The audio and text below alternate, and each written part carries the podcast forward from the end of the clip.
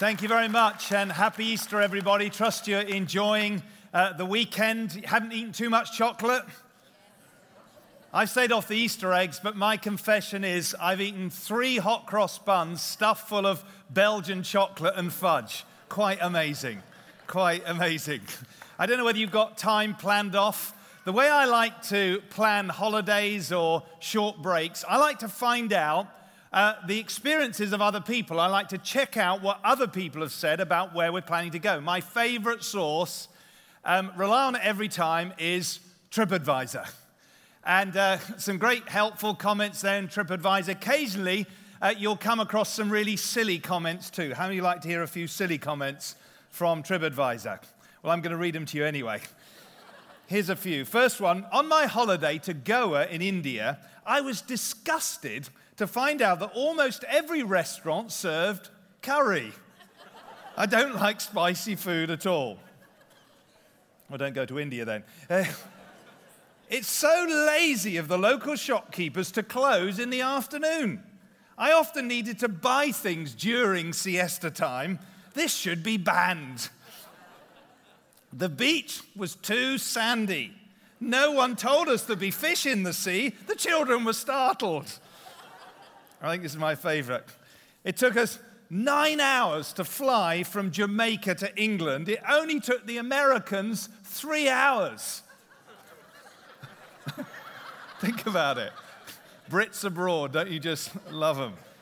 So many silly uh, comments, but I found TripAdvisor really helpful. If I find one comment, but particularly two or three that basically say something like, it was like paradise best hotel on the island. I'm going to give that particular destination, obviously, if I can afford it, serious consideration. In fact, I've changed our whole holiday plans based on other people's first hand recommendation. Just imagine with me for a moment that you're planning to go somewhere and you click on TripAdvisor and 2 billion people have made a comment. 2 billion. And almost all of them are saying essentially the same thing. You've got to check this out. This is the best destination ever. Would you at least consider it? Tell you what I'd do, I'd be on the first plane out, particularly if I found out that in bold it said across, um, by the way, and it's all fully paid for. Well, I've got even better news for you than that this Easter. Across this planet today, over 2 billion people are celebrating the events of the first Easter. Many more have done so throughout history, and they're all essentially saying the same thing in their own way and in their own words. Knowing Jesus Christ and what he did through the cross and by the power of his resurrection has somehow changed their lives, and they're all saying, You've got to check this out. And that's what I want to talk about today. I want to talk about how somehow the events of the first Easter 2,000 years ago can totally change our lives today. Many places I could go in what we know as the Bible, but one of the best summaries of the Christian life is found in the writings of Peter. We saw Peter portrayed earlier in our presentation and how, through an encounter with Jesus Christ, his life was completely turned around but later in his life, he wrote two letters. You can find them in the New Testament, you can check them afterwards, called 1 Peter and 2 Peter. And in his first letter, in chapter 1, verses 3 to 5, he gives us a wonderful, simple, but very comprehensive overview of the new life that every one of us can experience through Jesus Christ. It's a new life that covers our past, our future, and our present. I want to briefly just look at those three dimensions of the Christian life. The first thing is the Christian life promises us something glorious about our past. It promises to every single one of us a fresh start, a fresh start or a new beginning. It's no coincidence that Easter is at springtime, like after the deadness of winter Everywhere we look, there's new life, there's a sense of freshness. It's a time for new beginnings. One of my favorite walks is around Rutland Water. I was there um, a short while ago, and the sun was shining. It was glistening on the water, blossoms were on the trees, the bluebells were out, there were even lambs frolicking around. Everything spoke of freshness, of newness, of life. Wonderful what's happening in creation. But Easter has even better news than that. It's that you and I can enjoy springtime, fresh start, new beginnings in our own lives. Listen to how Peter puts it in chapter 1 of his first letter. He says, Praise be to the God and Father of our Lord Jesus Christ. In other words, he's really excited about this.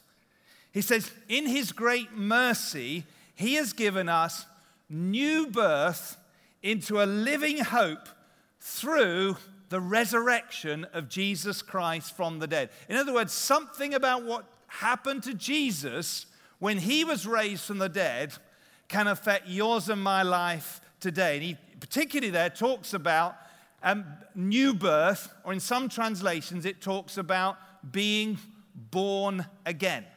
Now, you've probably heard that phrase. It's a phrase that's come into our popular culture. I was watching a certain sports match recently, just happened to be a Manchester City match. Had to get that in somewhere. And I was watching this particular game, and there was a player called Fabian Delph who, let's just say, he's not had a good season. He'd been injured a bit, he's come on over the season, and when he's come on and played, he's not done well. But what was remarkable about this match and then the following game was he started to play really well. He scored a cracker of a goal. Would you like me to play it for you? No, it's okay. He scored a, he scored a great goal. And I was reading the report afterwards, and this is what the sports writer des- describing him. He talked about the born again Fabian Delph. In other words, here's a guy who wasn't doing so well, suddenly he's playing really well. It's like the writer's simply trying to tell us he had a bit of a comeback. But when Peter and earlier in the Gospels, Jesus first used this term born again, it was something far more than a comeback. Something more than, well, you're not doing so well, now you're doing a bit better. It was something far more glorious and transformation. To use the term new birth talks about a brand new beginning that starts spiritually on the inside of us. It's as dramatic and transformational as being born again. It really is wonderful. The question is why would anyone need to be born again? Let me try and use a, an illustration. How many of you have ever done a spring clean? You've done a spring clean. Put your hands up. How many of you, like me, have never done a full spring clean, but you've benefited from one? Come on, be honest. or maybe you've just done your study or a little room like I have. Anyway, let me try and sound like an expert on spring cleaning. I love it when all the dirt comes out, the cobwebs go away, the, the windows are open, the spring sunshine comes in, letting out stale air, bringing fresh air in. There's something, isn't there, about a spring clean? House feels good, smells good. But there's something that every single one of us needs. At some time in our lives, we need the message of Easter, the power of the risen Jesus to come into our lives and give us an inside out spring clean. You see, through life, sometimes through things that we've done in our own lives, sometimes it's things that circumstance and other people have done to us, we can build up a sense of regret a sense of guilt, a sense of shame, a sense of hurt, a sense of pain. And the wonder of Easter is that because Jesus Christ died on the cross once and for all to pay the price forever for us to be forgiven and free, and because he rose from the dead and is alive and has the power right now, right here, he can come into our lives and change us and give us a new beginning and a fresh start. It's absolutely glorious. And it's available for every single one of us. I remember I became a Christian. I invited this risen Jesus by the power of his Spirit into my life. It was just before Easter 1983. That dates me. Easter 1983. It was, it was springtime. And as I invited Jesus to come into my life, it literally felt like I was being cleansed from the inside out. But even more than that, I was aware that I was coming into a relationship with God as my perfect heavenly Father, and God was doing a miracle on the inside of me. Uh, Paul, uh, another writer of the New Testament, puts it this way If anyone is in Christ, if anyone becomes a Christian, he is he or she is a new creation. The old has gone, the new has come. Uh, I heard somebody describe it like this when we become a Christian, we become a one of a kind masterpiece. God does a glorious work of transforming us and reforming us into the, the person and gives us a destiny that is unique to us. God comes to give us a new start, a fresh start. And when we uh, baptize people later in the service, across this weekend here in Kingsgate, Peterborough, we're baptizing 43 people. Isn't that fantastic? Absolutely wonderful. And we're here in this service, and we're going to baptize 16 people in a short while. And as you see them baptized, maybe the first time you've ever seen a baptism, basically these people are going to come in, they're going to go down into this little pool, they're going to be plunged under the water and left there for a moment. Symbolic that something's happened to them, their old life has been um, is dead and buried. All the guilt, the shame, the hurt is being washed away, and they come up dripping wet, free, fresh, with resurrection life. It's a glorious picture, and it's not just for them, it's something for every single one of us. Jesus has come to give us a fresh start. But the Christian life is not just about God coming to do something for the start of our spiritual journey, to give us a fresh start. He also comes to give us great promise for the future. I don't remember what I just read there. He talked about we've been born again into a and this is the second point a living hope. A living hope. Something that is sure that relates to the future. I don't know whether you've ever had hopes or dreams. Maybe you were hoping for a special occasion and you, you were building your expectations on what an amazing occasion it would be. Or it was indeed a dream holiday that you've been planning for. Or maybe it was a season of life and you thought, when I get to this school, or when I get to university, or when this relationship happens, or when I get my amazing retirement, and you get to that per- point in life, you get to that occasion, and it might be okay, but it doesn't quite meet your hopes. Life can be a little bit like that, can't it? There's something in us that longs for something better, but sometimes it can leave us a little bit empty. Um, I want you just to watch for a, minute on a kind of slightly tongue in cheek take on the journey of life. Please watch this.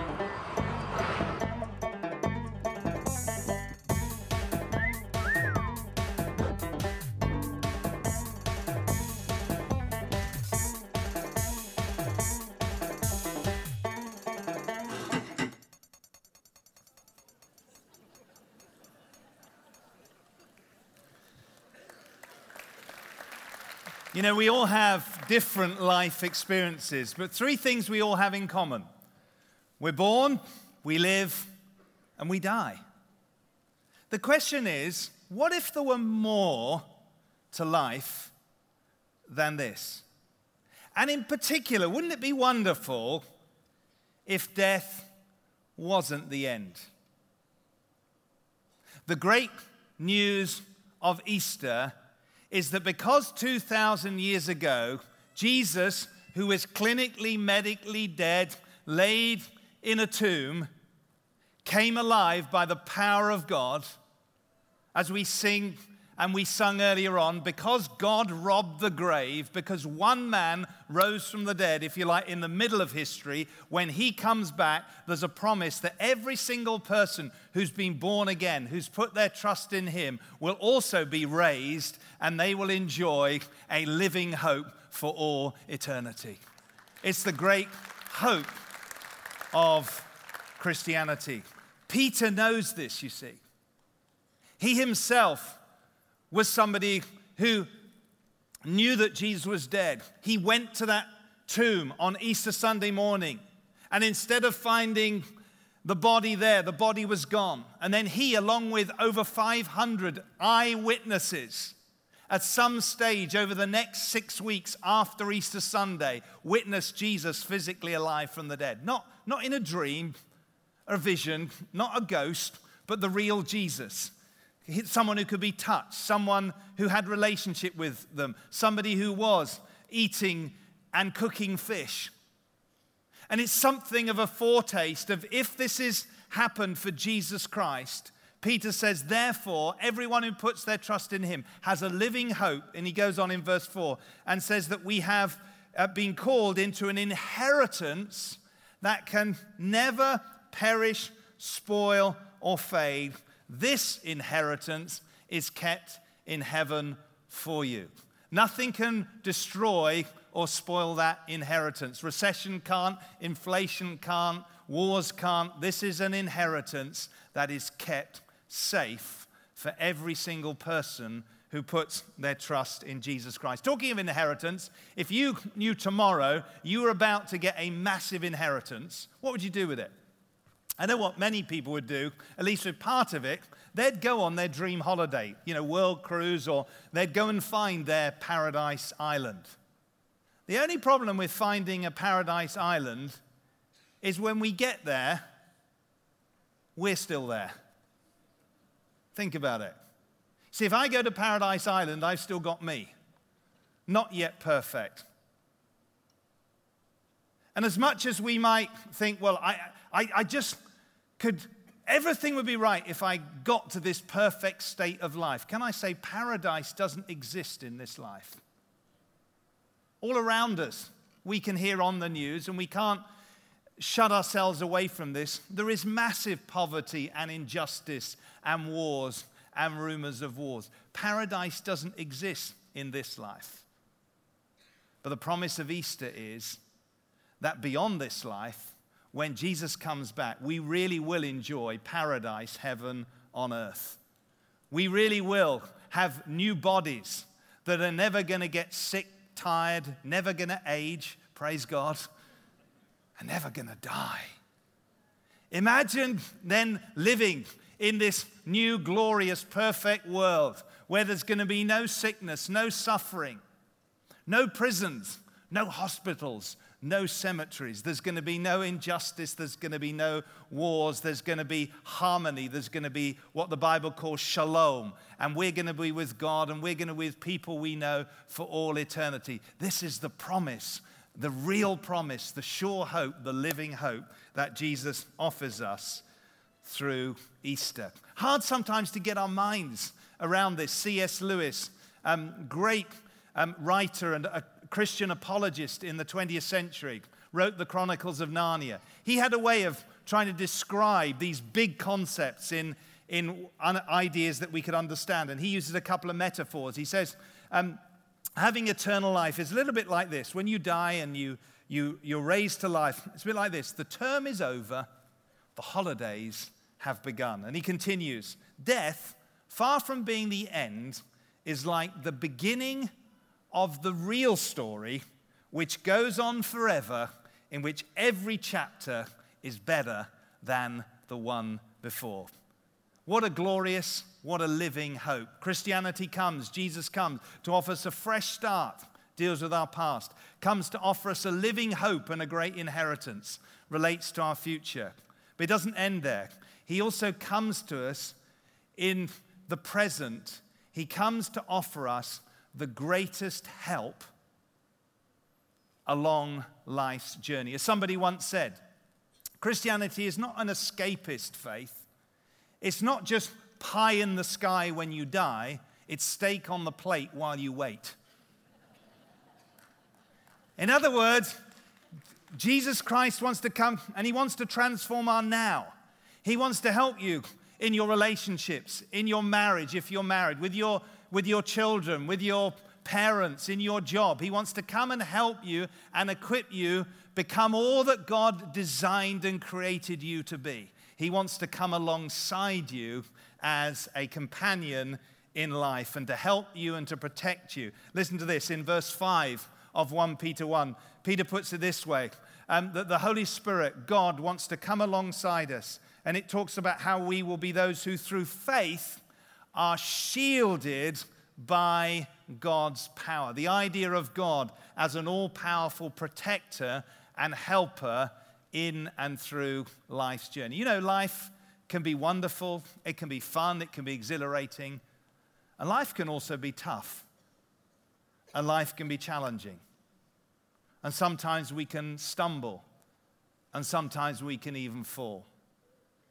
One of uh, my favorite illustrations of, of this is there's a British athlete called Derek Redmond in the 1992 Barcelona Olympics. He was running the 400 meters when this happened.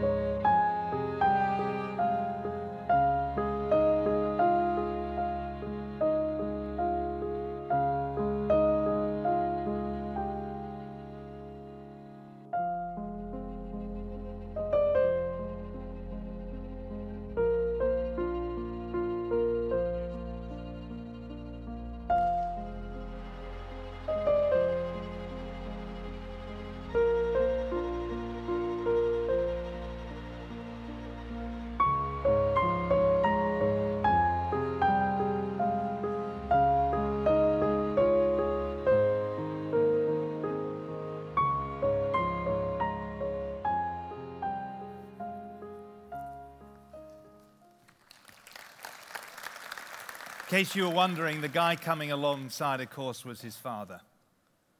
And I don't show that because you or I are about to run Olympics. I'm about to do uh, part of the West Highland Way in a couple of months, but I'm not up for the Olympics. But we are all involved in the journey of life, the race of life. And on life's journey, there are times when we can all stumble, either because of stuff we've done we mess up.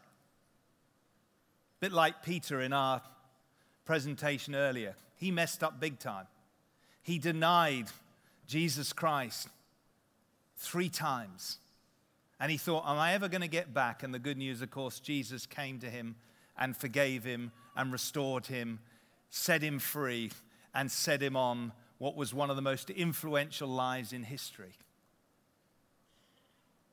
But sometimes it's other thing, other people have done stuff to us, or circumstances, and we feel like we stumble, we fall. Some of you even feel like I, am almost out of the race of life. Well, I've got good news for you.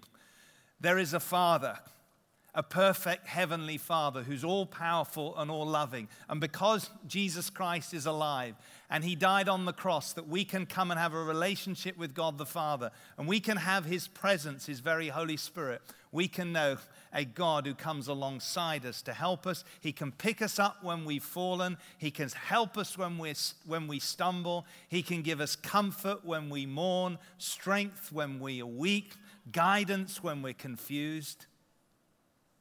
And even when life's good and everything seems fine, He comes and brings peace and purpose and perspective. He really is the greatest help available to every single person if only we'll put our trust in Him. And this is, yeah, come on, let's thank Him. This is such great news that over the next four weeks, we're going to be unpacking something of what it means to have God in our lives in this way, in our present day experience, helping us. It's that series we're t- entitling 23, based on Psalm 23. And I really hope you'll be with us and can join us for that journey.